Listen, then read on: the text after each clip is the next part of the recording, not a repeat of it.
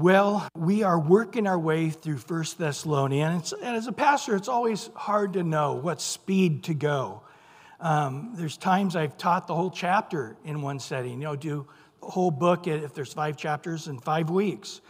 And then there's other times that you take a whole year to teach a book that you could have taught in five weeks.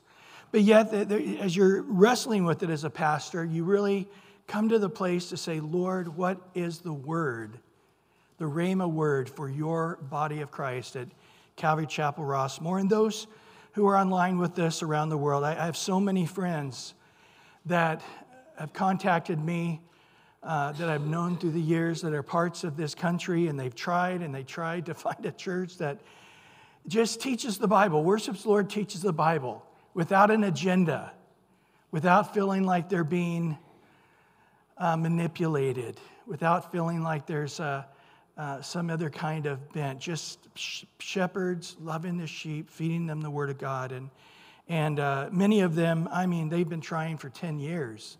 And this last week, talking to a dear, wonderful friend, and, and uh, same exact thing. He'd been in a couple of churches, thought he could make it, but uh, the politics were greater than the spirituality, and it makes it very, very hard.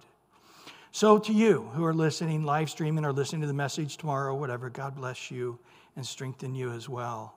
So, we've just started the book of First Thessalonians, and I'm prepared to teach it all the way to verse 10, but we just don't have time. So, we're only going to look at verse 4 and 5. But you guys remember this is Paul's second missionary journey.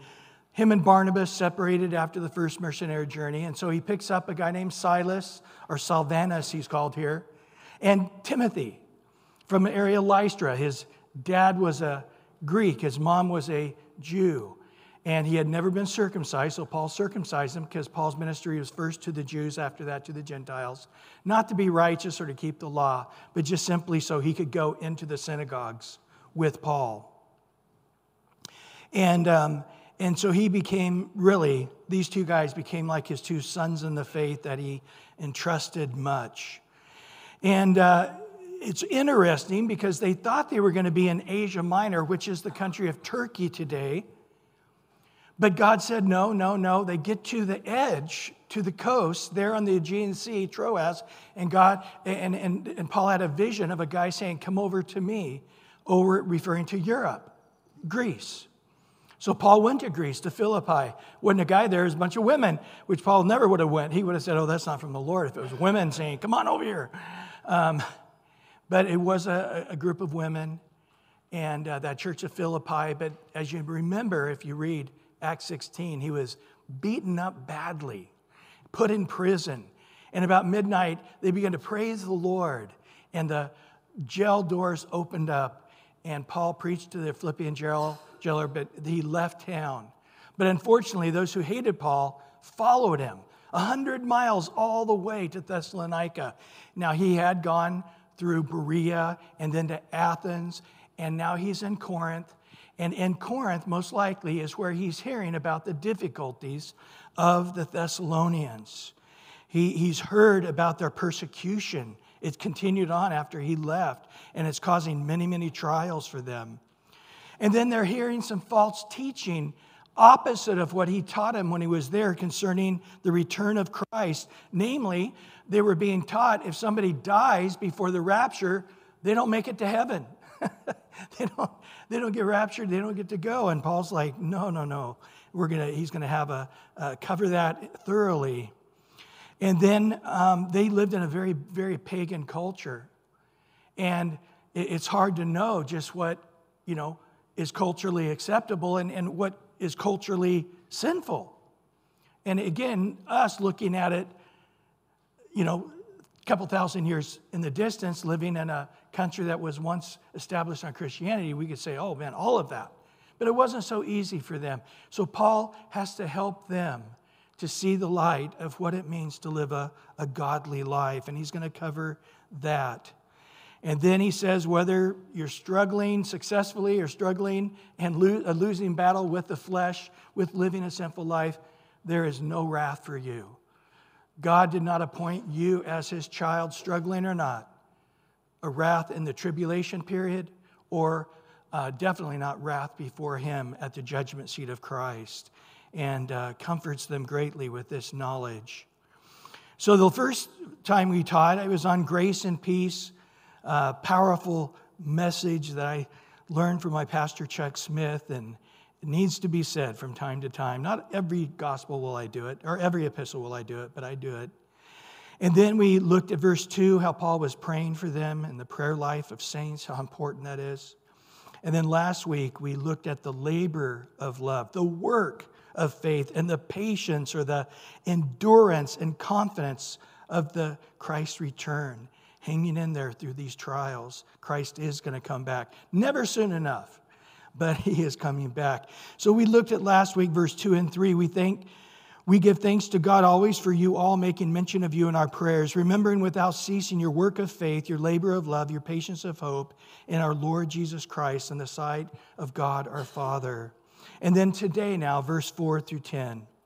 Knowing, beloved brethren, your election by God. Actually, we're going to just look at verse 5. For our gospel did not come to you in word only, but also in power and in the Holy Spirit and in much assurance as you know what kind of men we are among you for your sake. Well, first of all, I am going to take a moment here on the concept of election out of verse 4. Knowing, beloved brethren, your election by God. Now, unfortunately, especially in the Calvary Chapel movement, Calvinism has permeated. With Calvinists, um, Christianity is very much an academic pursuit. So a lot of the writings are out there are Calvinism. But Calvin couldn't have been more wrong concerning the doctrine of predestination election, which is almost one and the same to a Calvinist, and it's really not in the Bible. But in the Calvinist mindset, election happened before time began. And God knew every human being that would ever exist, and He elected some for heaven and He elected others for hell. And that's their doctrine.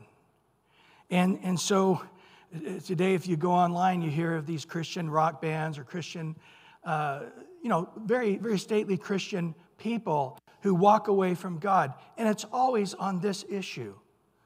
They, they're basically have been told there's Calvinistic Christianity and no Christianity. the only true Christianity is Calvinism. If you don't accept Calvinism, then you don't have true Christianity. So they're saying, okay, that's the way they've been raised. And if this is true Christianity, I reject it. Because the Calvinistic teaching is, at best, determinism. That is the doctrine that all events, including human actions, are ultimately determined by causes eternal to the will. At worst, it's fatalism, and that's what I think Calvinism is. It's a doctrine that events are fixed in advance so that human beings are powerless to change them. Now, you may say, well, Calvin didn't quite teach that. Well, let's look at four of his quotes. These are right from John Calvin's writings. By predestination, we mean the eternal decree of God by which we determined with himself whatever he wished to happen with regard to every man. All are not created on equal terms, but some are preordained to eternal life, others to eternal damnation. And accordingly, as each has been created for one or the other of these ends, we say that he has been predestined to life or to death. Those are Calvin's words. Look at the next quote out of Book 3, chapter 23. Individuals are born who are doomed from the womb to certain death and are to glorify Him, God, by their destruction. The next one out of book 3, chapter 23 as well, a quote by Calvin. Therefore, those whom God passes over, he condemns, and this he does for no other reason than that he wills to exclude them from the inheritance which he predestines for his own children. And here's another quote. Same chapter, book 3, chapter 23. Many professing a desire to defend deity from an individual charge admit the doctrine of election, but deny that anyone is reprobate. For this do ignorantly, childishly, since there could be no election without its opposite, retribution, reprobation. So Calvin, these are just a few, but Calvin basically says if you have a problem with God electing before the first second ever clicked on the clock, before there was an earth, before time began, God knowing all things, knew every human being that would ever live on this earth. If you have a problem with God choosing a select few, the elect, to go to heaven, and selected the rest of them to go to hell, which equally glorifies him. All of those people he did not elect to go to heaven, that he elected to go to hell, are equally glorifying him. And if you, as a Christian, have a problem with that, it's because you're not elect. Because the elect get it. No, it's exactly how it seems. It makes God evil. It makes him a liar for saying we have free will. And, and if you're wanting to be saved, but before time began, you weren't elect, it doesn't matter what you do, you're going to hell. And if you don't want to be a Christian, but you were elected, it doesn't matter. God's going to get you there, period. This is not in the Bible. Matter of fact, it is so opposite the Bible. What is biblical election and predestination? Well, first of all, biblical election simply says this if a person believes in Jesus as Savior, they are one of the elect. If a person does not believe that Jesus as Savior, that person's not elect. But they can change that status very quickly by believing. Election is not some esoteric thing God did by determining ahead of time who would believe or not believe. Now, I, I do have a much more in depth teaching on this in the book of Ephesians, um, and even more so uh, in the Bible colleges and stuff. But you know, I, I, there's so many aspects, and there's a lot of verses that, that Calvinists like to use that have nothing to do with the election, but because the words there, they, they, they twist it and make it sound like God did this. But no.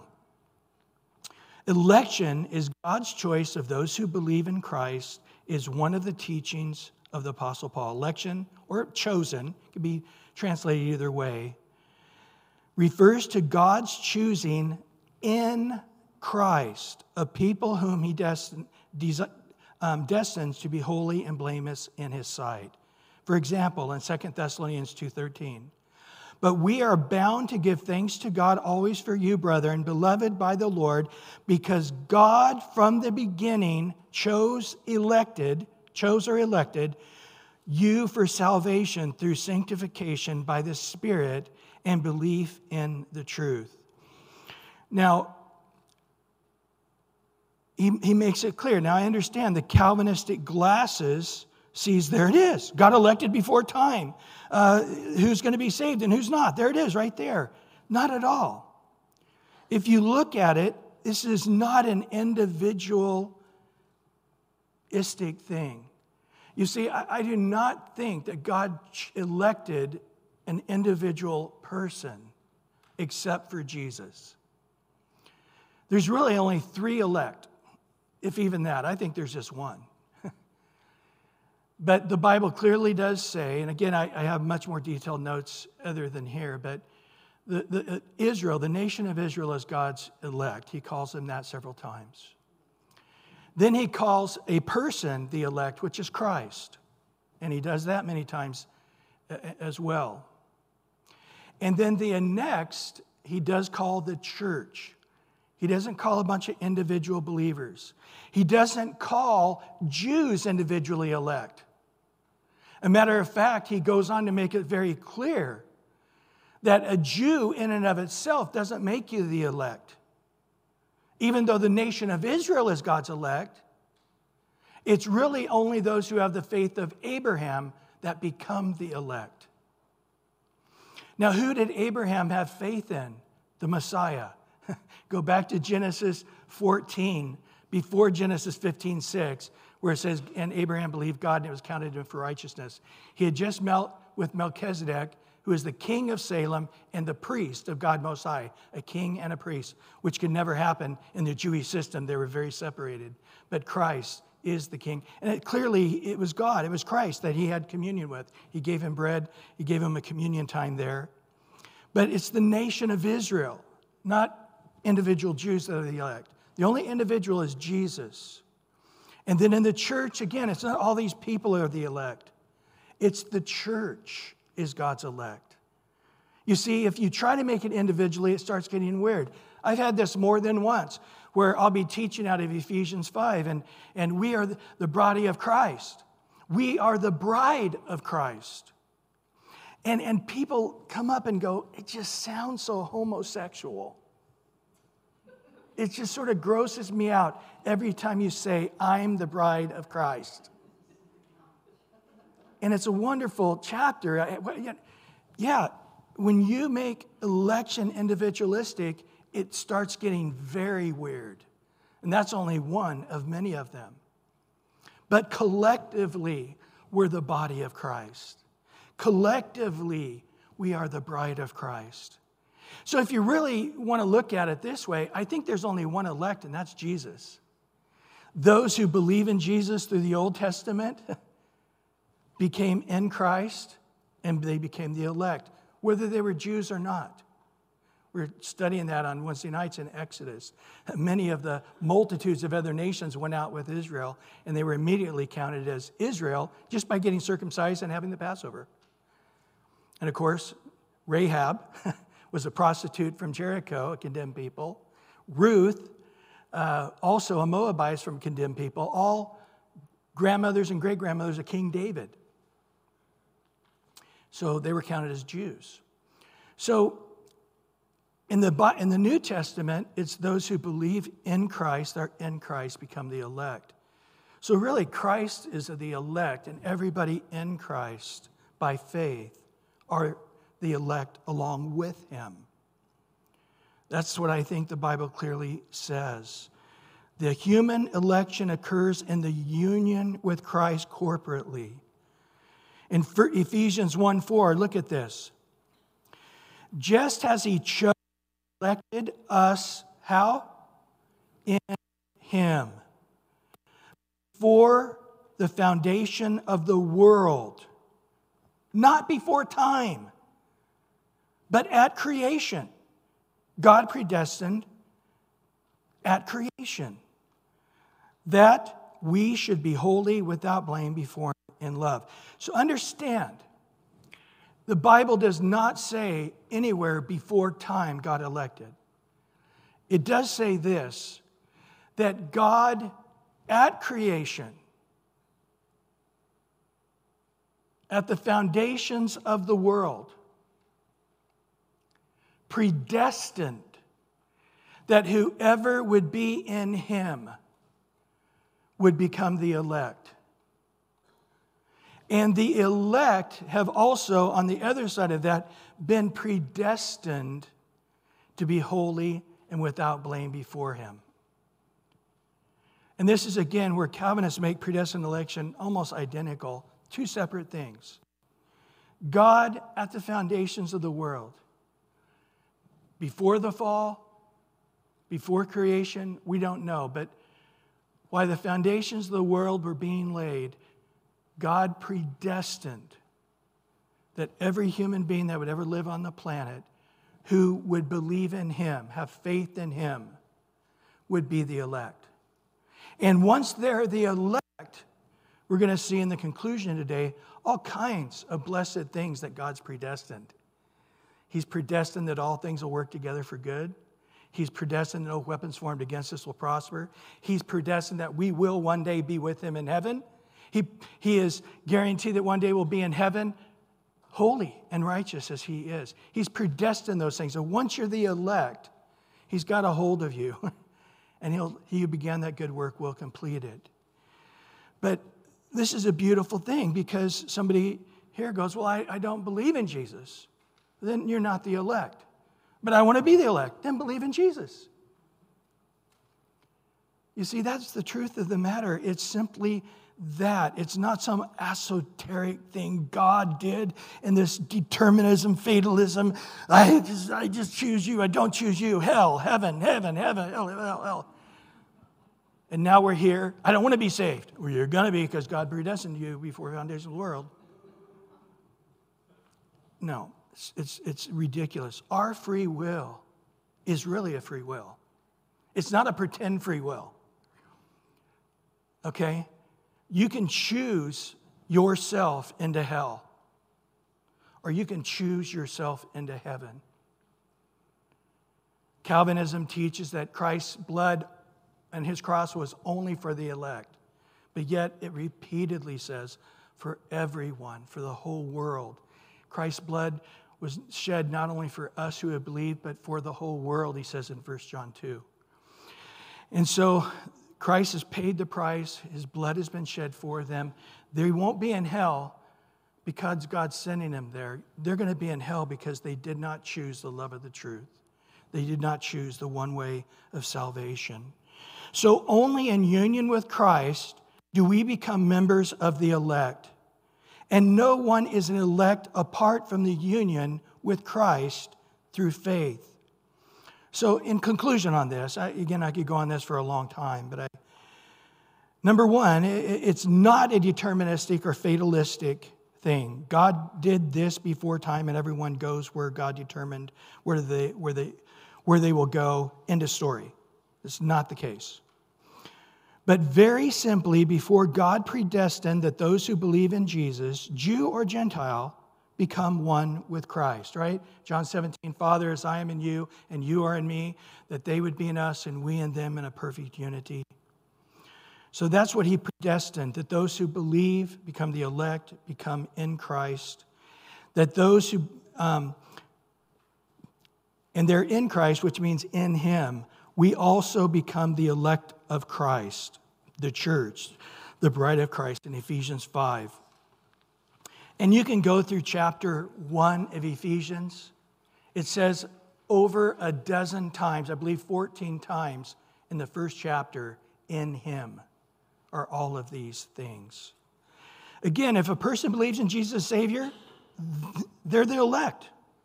If a person does not believe Jesus Savior, they're not the elect but they can change their status by believing. Ephesians 1:13, look at this. In him you also trusted, believed, received, had faith in Christ, after you heard the word of truth, the gospel of your salvation, in whom also having believed, you were sealed with the Holy Spirit. They were not sealed with the Holy Spirit before time ever began. Their choice. They trusted, they believed after they heard the word of truth, after they heard the gospel, they put their faith in that gospel and the work of Christ, and then they were sealed with the Holy Spirit. In Romans 1:16, for I am not ashamed of the gospel of Christ, it's the power of God to salvation for who? Everyone who believes, for the Jew first and also for the Greek. And of course, John 3:16, God so loved the world, he gave his only begotten son that whoever believes in him. They shall not perish, period. They shall have everlasting life, period. So again, it's, it's not qualifying. This is Calvinism. Calvinism says there's real faith and there's not real faith. How do you know if you have real faith? Well, you're living this Christian life the way you should be. If you're not living this Christian life the way you should be, then you didn't really believe, which gives you no confidence in salvation whatsoever. Because if you noticed, as a human and as a Christian, we have ups and downs a lot. and we have big ups and downs. I, I mean, I, I, could say almost weekly the things I don't want to do, I do. The things I do want to do, I don't do. Even after being born again and walking with the Lord almost my whole life now, I still say, Oh, wretched man that I am. Okay? I, I am not, when I'm struggling with my flesh, thinking, Oh, God's I, I never was elected to begin with. Calvinists do. Oh, yeah. Not, not me, because I, I know I, the moment I believe, it doesn't say how much faith, it doesn't say what kind of faith, it, it just says believe. Faith of any kind is accepted. You will not perish, but have everlasting life. End of story. God did not send his son into the world to condemn the world, not according to Calvinists. he already condemned the world before time began. But the world through him might be saved. It sounds like there's a lot of choice involved. He came to preach that they might believe, not there, it's already set if whether they're believing or not. So, knowing, going back now, we're ended in, on that discussion, but knowing, beloved brother, your election. First of all, he says, You're beloved. You're beloved. You're loved. Guys, you're loved by God. God so loves the world. God did not give you his son going, You bunch of snakes. You don't deserve this. Here, take the son. Look at how bad it was. Far worse than I had planned on it being. I hope you're all happy. You didn't have to poke him so deep. I'll take you to heaven, you bunch of worms, but I don't want to. No. He, out of love, I want to give you the best of the best. I, I want to give to you holding nothing back. There was nothing in the cupboard, there was nothing in the closet greater that God could have given you. If there was, He would have done it. As you read the end of Malachi, people were burdened by going to to, to up to the Jerusalem to worship. They were burdened by having to give finances. They were burdened having to give their sacrifices of different animals. Get Everything singing, so burdensome. You know, hearing Bible oh, so hard. And God finally just said, Stop it. I don't receive it anymore. I don't want you to do it. And by the way, forgive me. I'm sorry I burdened you. Don't, don't come anymore. I don't want your offerings, your tithes, your sacrifices. I don't want them anymore. 400 years of silence. That silence was broken with the greatest prophet ever to live, John the Baptist, who said, Behold, the Lamb of God who takes away the sin of the world. God, in his love, is saying, I am not man that you can compare me.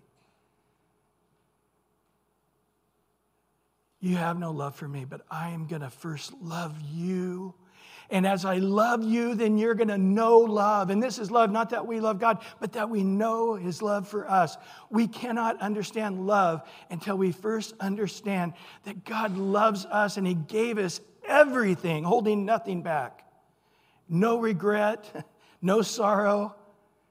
He wonderfully, joyfully, and the Son Jesus, the second person of the Trinity, for the joy set before him, endured the cross, despising the shame. Where did that joy come from? The love for us, knowing that your heart would be changed and God's Spirit could live in you and that you could live with Him forever in heaven. He loves to hear your prayers. He loves to hear you sing. He wants to speak to you through the Word. He loves you so much, He just sits there and counts every little hair on your head. Remember having babies? When they were young like that, and just sit there and sniff them and, you know, look at their little ears and their little fingers. And I, I, I never attempted to count every hair on their head because I just couldn't do it. But God, that's, He just loves us that much. So out of this love, He's now chosen that those who believe in the death, the burial, and the resurrection of Christ would now become the elect with Jesus. Father, as I am in you, think about that a minute. As you are in me, they who have believed in your word that I've given to them have also believed that those who have believed would be in us and we in them in a perfect unity right? He's got us. I'm the good shepherd. Every sheep who comes in shall never perish, shall have everlasting life. John 10 sounds like, like John 3:16, but it's not. But then he goes on to say, Everybody who comes unto me, all the sheep come to me, are in my hand, and of them I lose nothing. And even greater than that, the Father is greater in all in authority, and not in substance. There's only one God. But He has the other hand. and He's not going to let you go. Somehow, if the child can shake loose the dad's hand on the street corner, mom still got him, or vice versa, right? One of us has always got you, no matter how rebellious you are, no matter how much you struggle with the flesh, we got you. He's greater than all.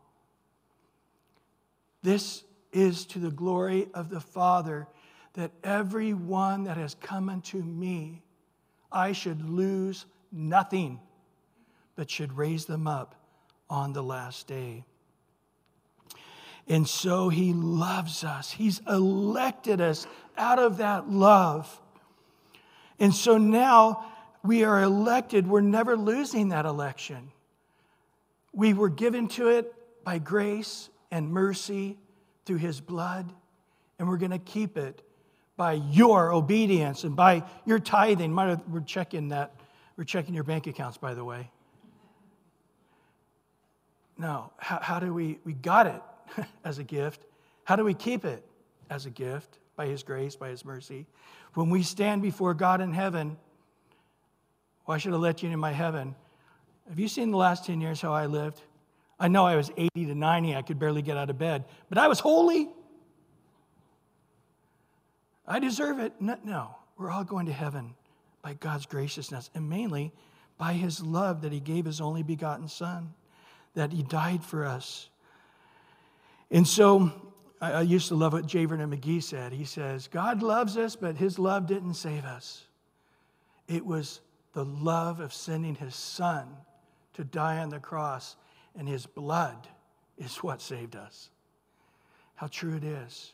It's based on a real substance. And so, what happens when you love somebody? You choose them, right? God loves us. We love, we believe in him. He chooses us. It makes complete sense. Now, to the Jews listening to this in Thessalonica, they would have thought, now I know Moses is chosen. I know great men like David and Solomon and Jeremiah are chosen. But you're saying little old me? This Jew in Thessalonica, I'm, I'm equally chosen by God as Noah? yes. Do you remember Jesus teaching? He says, Hey, out of all the men who have ever lived on planet Earth to this moment, there has never been a greater human being than John the Baptist. You guys remember this? But he said, in the kingdom of God after the death and the resurrection, the least Christian, the absolute worst Christian who has ever been, me, I'm sure, he is greater than John the Baptist. We are the elect. We're, we're greater than anyone before the cross has ever been. And we are the elect, the bride of Christ. We are without spot, wrinkle, or blemish, that which they could only look and, and, and, and long for in the Old Testament. Angels, Peter says, looked into it and they were like, how can this be? It's just like it blew their minds. They, they had to wait to see it because they just couldn't wrap their theology, their, their, their minds, those angelic minds. I don't know how smart those guys are. I don't know if there's any angels that are on the Mensa do you guys know? But they, they couldn't figure it out. They had to wait to see it. And so, again, we have the greatest privilege of being the bride of Christ. Well, verse 5 For our gospel did not come to you in word only, but also in power and in the Holy Spirit and in much assurance, as you know what kind of men we were among you for your sakes. Now, he's going to go into this in more detail in 1 Thessalonians 2, how they did not receive the word of God as the word of God from mere men, but as it was in truth the word of God. But Paul, I think, is comparing, as he's in Corinth, how the word of God came to them in power in the Holy Spirit. Now, where did he go after Thessalonica? He went to Berea. I don't think they had the same experience there. The men listened to Paul. There wasn't a movement of power in the Holy Spirit. They're like, yeah, we got to study on this a few months or years. We'll get back with you, Paul. But, you know, they didn't persecute him, they didn't reject him. He was happy about that. Then he went to Athens. You guys remember this in Acts 17, where at lunchtime there's this amphitheater, and, and around it are all the gods they ever could in the whole world know about. And there was even one to the unknown God, in case they offended a God by not knowing who he was. And Paul, very eloquently quoting the Stoic and the Epicurean philosophers, I want to talk to you about this, the unknown God. And he preaches Christ. And they, they laughed at him. When he started talking about the death and resurrection, they laughed at him. And there was like a couple of people he named that got saved. After that, he went to Corinth. And he went there with his tail between his legs. We can read about it in 1 Corinthians 2. When I came to you, I did not come with excellency of speech. Just tried that in Athens, didn't work so well. What I wanted, what happened in Thessalonica. Remember, this Thessalonians letter is the first letter Paul ever wrote. And he's like, Man, when I came to you, I wanted in Corinth what happened in Thessalonica that I preached the word and it was simple and it wasn't eloquent. It was just the raw facts. But it didn't matter. God's spirit was greater than my words. The power of God through his word, that sharp two edged sword that pierces between the thoughts and intent of the heart. That pure word of God, it just did exceedingly abundantly above what I could ask or think. It was a mighty move. Well, that did happen in Corinth, guys. Paul came saying, I came to you determined not to preach anything but just Christ and Him crucified. And then step back and say, God, it's got to be the power of the gospel, it's got to be the work of the Holy Spirit. And indeed it was. Again in Romans 1:16 he says, "I am not ashamed of the power of God for salvation for everyone who believes." When you believe, you've been touched by the power of God. You've been touched by the Holy Spirit. Now, this is a great thing about us as Christians. The Holy Spirit is constantly evangelizing without stop everyone in the world. Did you know when you go to talk to somebody about Jesus, they've already been softened up by the Holy Spirit? John 16 says the Holy Spirit's in the world, convicting men of sin, of righteousness and the judgment. So when you talk to somebody, you are not the first one to talk to them about Jesus. The Holy Spirit's been talking to them about Jesus. But when you come and they believe, they immediately bear witness with that Spirit, and the Holy Spirit empowers them, and they believe and they receive.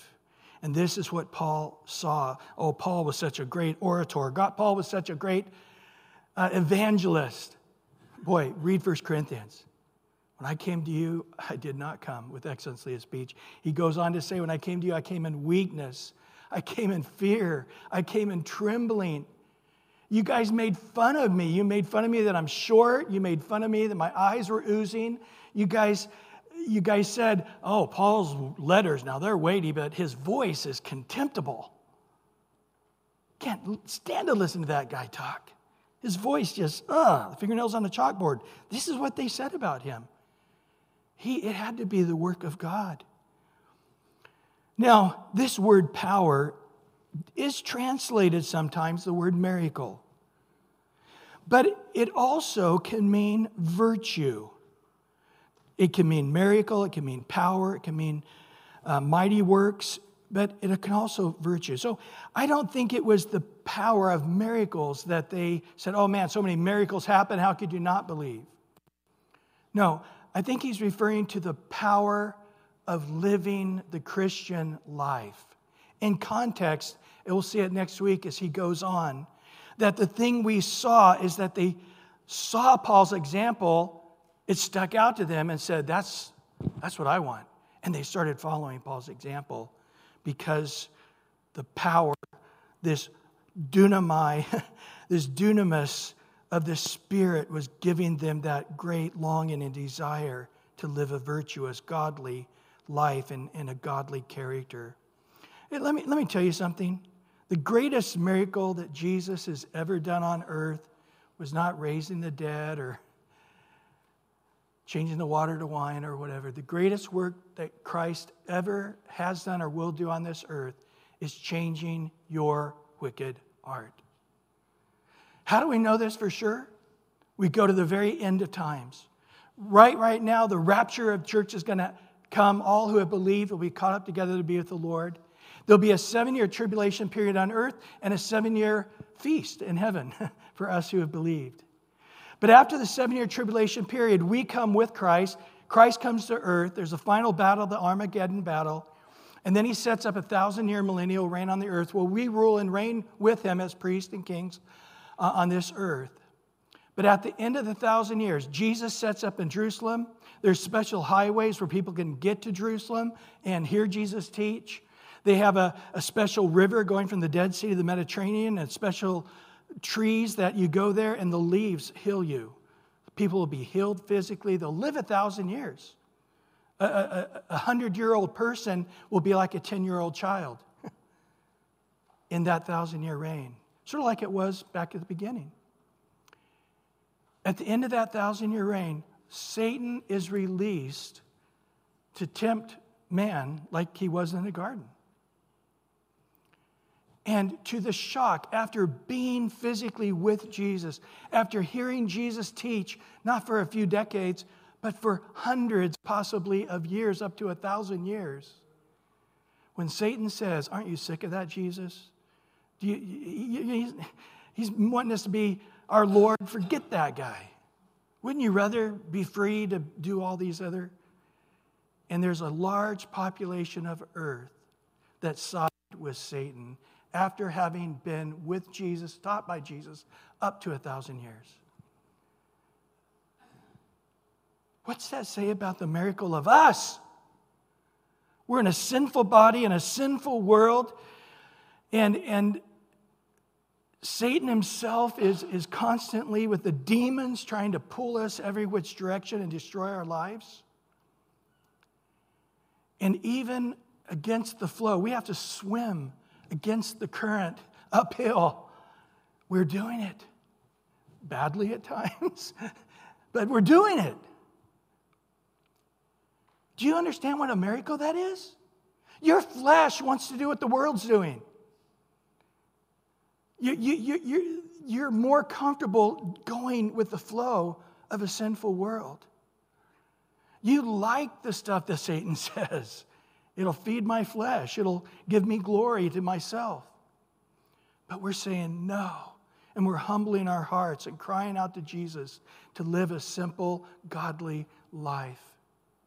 It's a miracle of miracles of miracles. And when we get to heaven, we're going to see truly what a miracle that was.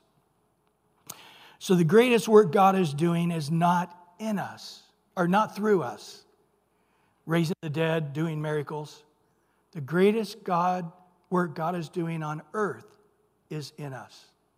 You understand that? Well, God's not doing miracles today. There's a miracle, there's a miracle, there's a miracle. and you know what? These miracles of you having a new heart, having the Holy Spirit living in you, is the greatest work, far greater than the miracles that Jesus did while he was on earth. The work of the Holy Spirit. Well, then the last thing we're going to look at here in much assurance. Now, Paul taught with great assurance, and a lot of commentaries go with that. Like Paul was confident in the gospel.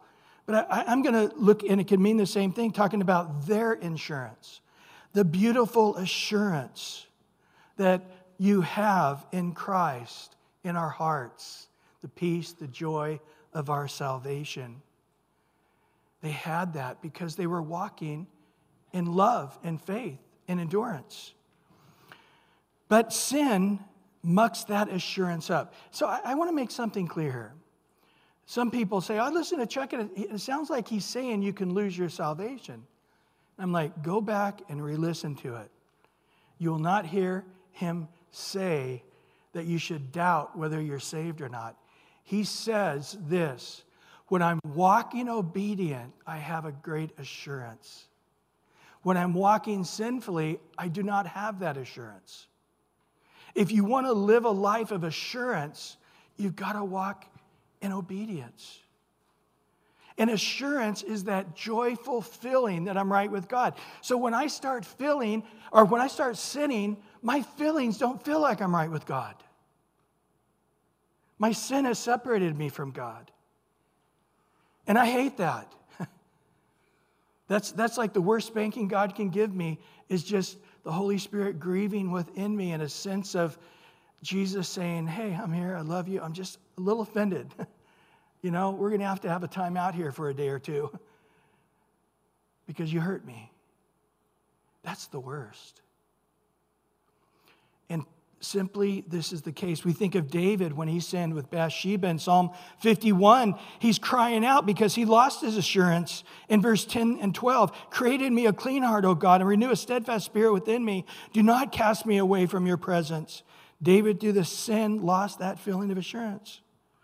Do not take your Holy Spirit from me. Possible in the Old Testament, impossible in the New Testament. Restore to me the joy of your salvation. There it is. Restore to me the joy of salvation. Not, not that you needed to get it again. And uphold me with your generous spirit. He didn't doubt his salvation. In Psalms 103, first four verses there, he says, Bless the Lord, all my soul, all that's within me. Bless his holy name. Bless the Lord, all my soul. Forget not all his benefits, who forgives how many? All your iniquities, who heals all your diseases, who redeems your life from destruction, who crowns you with loving kindness and tender mercies. And then in verse 10 of Psalms 103, he has not dealt with us according to our sins. Amen to that? Nor punished us according to our iniquities. Christ has never given us what we deserve because we deserve destruction. I love David in Psalm 130 where he says, Man, if God started marking iniquities, who could stand? Nobody. But there's forgiveness with you. But going on in Psalm 103, verse 12, far as the east is from the west, so far as he removed our sins from us.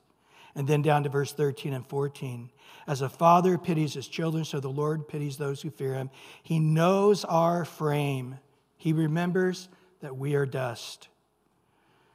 And of course, in Psalm 23 1, the Lord is my shepherd, I shall not want. He restores my soul. Oh, boy, amen to that. Amen to that. He leads me in the paths of righteousness for his name's sake. If a sheep goes wandering away, and the, and the boy who's watching the sheep comes to the owner and says, Hey, not my fault. That sheep is just disobedient. Who's in trouble, the sheep or the shepherd? David makes that clear. And then he ends that in verse 6 by saying, Surely goodness and mercy shall follow me all the days of my life, and I shall dwell in the house of the Lord forever. In the New Testament, it's the same teaching. John 3:16 makes it abundantly clear. Paul in 2 Corinthians 11:3 says, "Man, I fear for you lest as the serpent deceived Eve, you would be deceived into from what? Bad horrible teaching? No. From becoming a Calvinist and having to write a 500, 5,000 page book for every thought you have. He says this that your minds would not be corrupted from the simplicity that's in Christ. Whoever believes in him shall not perish, have everlasting life. We are saved by grace through faith, not of yourself. It is a what? gift of God. And Romans 11 29 says, The gifts of God are what? Irrevocable. We can't lose our salvation. The, the Calvinists say there has to be the persistence of the saints. We've got to see you walking in obedience in Christ until you die. And if not, we've got to question whether you're ever the elect or not. That's, that's doing intellectual gymnastics with your brain. No, the Bible makes it clear it's a gift we didn't earn it, we never can earn it, and we're going to go to heaven because of a gift that God gave us, not of any works, good or bad. Bad works don't take away our salvation, good works don't help our salvation be more sure. Peter talks about this in verse 3 through 5. Blessed, blessed be the God and Father of our Lord Jesus Christ, who according to his abundant mercy has begotten us again to a living hope. How? Through that abundant mercy through the resurrection of Jesus Christ from the dead, not our perfect sinless life, but through the resurrection of Jesus Christ from the dead, to an inheritance incorruptible, undefiled, that does not fade away, reserved in heaven for you, and is kept by what? The power of God through what? Obedient, sinless life. No, through faith. Through faith for salvation, ready to be revealed at the last time. However, it's also true in 1 John 3 20 and 21 for if our heart condemns us, God is greater than our hearts. He knows all things. So if your heart condemns you, it doesn't change the facts. You're still saved. But then he switches the other side of the coin in verse 21 of 1 John 3. Beloved, if your heart does not condemn us, we have confidence towards God. We have assurance. If your heart condemns you, you feel like you're not saved, you feel like you're, you're more wicked than the devil himself, you, you, you feel like a loser, like you've disappointed God. And, and, and so I, I know how this works. When I, if I sinned against a friend of mine like that, he would never talk to me again. And, and I, I can't get past the human feeling of God never wants me in heaven. God doesn't ever want to talk to me again. He's given me too many tries, and, and I just need to leave the church so I don't corrupt all you wonderful people. That, that's what happens when my heart condemns us. But it doesn't mean that's fact, that's your feelings. And God's greater than your heart, God's greater than your feelings, God's greater than your sin. Where your sin abounds, what? His grace abounds more. He, he's not overcome by your sin. He knew every one of your sins before you were born. He died on the cross paying for them 2,000 years in advance for us. But if our heart doesn't condemn us, ah, the joy of our salvation, the sweet fellowship with Jesus. I, I, I, feel the rejoicing of the Holy Spirit in me when I waken. I feel a joyful, no, no, no clogs in the pipe, no hurdles around me when I come to the Word and I come to worship.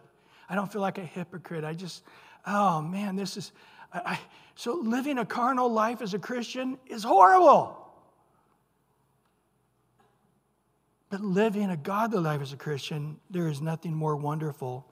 But here's the truth Jude 1 24 to 25. Now, to him who is able to keep you from stumbling and to present you faultless before the presence of his glory without exceeding joy, there it is, in his presence with his glory with exceeding joy. To God, our Savior, who alone is wise, be glory and honor and majesty and dominion and power, both now and forevermore. So, again, on election and predestination. God predestined at the creation of the world at some point that those who believe in him, trust in him, receive him, have faith in him will become the elect. And then God predestined that the elect of God would be sealed with the Holy Spirit for, till the day of salvation. He would never leave us or forsake us. No weapons formed against us will prosper. God will turn all things around for good to those who love him. He will one day, we one day will be standing with him in glory, perfect and righteous as Jesus himself. It says in Romans 8, 29 and 30, for whom he foreknew, he also predestined to be what? Conformed to the image of his son. It's a done deal. Well, I don't know if it'll happen while we're in these sinful bodies, but it'll definitely happen once we leave. He might be the firstborn among many brethren. Jesus, we're going to be just like him. This is what it's saying. He's the firstborn of what all of us will be like. And when I look at the resurrection Jesus, it looks really cool. Walking into wall, walking through places without having to open the door, and people didn't recognize him until he wanted him to, and, and then ascending into heaven. pretty awesome resurrected body he had. We're going to have one just like it. Moreover, whom he's predestined, them he called, which is the chosen, the elect. These he also justified. Whom he justified, these he also glorified, our status in heaven. Once you become God's elect by believing in him, you will be in heaven glorified. This is the confidence we have. This is the absolute certainty of hope that we have. Secondly, it's fun, joyful, peaceful to walk with the Lord in obedience, and it's a very miserable place to walk as a Christian in fleshly and a carnal way. Romans 8, 5 and 6 says this For those who live according to the flesh set their minds on the things of the flesh, but those who live according to the Spirit set their mind on the things of the Spirit. For to be carnally minded is death. Remember Adam and Eve, the day you eat of that tree, you'll die. They didn't die physically, but they were separated from God shortly thereafter. Isaiah 59 2 says it's our sins that have separated us from God. So even now, as a believer, there, there is a grieving of the Holy Spirit, a quenching of the Holy Spirit. Um, and our Lord, our God is one Lord. That's it's the quenching of Jesus, it's the grief of Jesus. But to be spiritually minded, on the flip side of that coin, to be spiritually minded is what? Life and peace, and I might add assurance. One more verse in Romans 8, 9 through 11. But you are not in the flesh, but in the Spirit, because indeed the Spirit of God dwells in you. So people sometimes, I'm in the flesh. No, not as believers. We struggle with the flesh. So you struggle with the flesh, but you're never in the flesh. Once God's Spirit enters our life, we're always in the Spirit. Even if we're grieving the Spirit, He's still in us. He never leave us or forsake us. But since Christ is in you, he says in verse 10 of Romans 8, the body is dead because of sin. Our sins that we are doing will not be counted against us to our judgment. There's no wrath that'll come upon you for your sin. You lack, you'll lose reward, you'll, you'll live uh, in a very miserable way, but your, your sin will never again have power to condemn you or cause eternal death. But the Spirit is life because of righteousness. Verse 11 For since the spirit of him who raised Jesus from the dead dwells in you, he who raised Christ from the dead will also give life to your mortal bodies through his spirit who dwells in you. Amen to that. Lord, thank you for your word today. Thank you for doing exceedingly abundantly above all we could ask or think. Thank you for giving us grace to hear, even though the sermon went a bit long. We just ask that you would cause our hearts to soar in the knowledge of you. That there would be a clarity now as we read the Bible. There would be a clarity as we pray. That there would be a, a real realization of our relationship with you. And that we would not want to wrong you any more than we would want to wrong our own spouse or our best friend or our own children. That we want to love on you Oh, we'll never love on you as much as you've loved on us. But Lord, we want to get our eyes on you as you're seated at the right hand of the Father. We want to ask ourselves, oh, heaven to come, I'm enduring. What will it be like? And, and then, as our eyes are upon you, as we're thinking about the rapture, we're thinking about all the great saints we're going to meet from Adam and Eve all the way forward, and, and it purifies us even as you are pure as we have this heavenly mindedness. Help us, Lord, by your great grace, to not live according to the flesh any longer, but as the Spirit of God is in us, not just to have the Spirit in us, but now to walk in the Spirit. So we have the love, the joy, the peace, the patience, the kindness, the goodness, the gentleness, the self control abounding in us. And if you're here today, you've not received Christ, right now, just believe. That's it. Jesus, I believe in you. I believe in the gospel. You died for my sins on the cross. You were buried. On the third day, you rose again. I receive it. And now just start walking in Him. If you're hearing this today or here in this building or online or you hear it 10 years from now, God loves you. He wants you in heaven, but you have the power of free choice. You have to choose Him. You have to choose His work as a gift to you and you will have eternal life. In Jesus' precious name. And everybody said, Amen, amen. amen.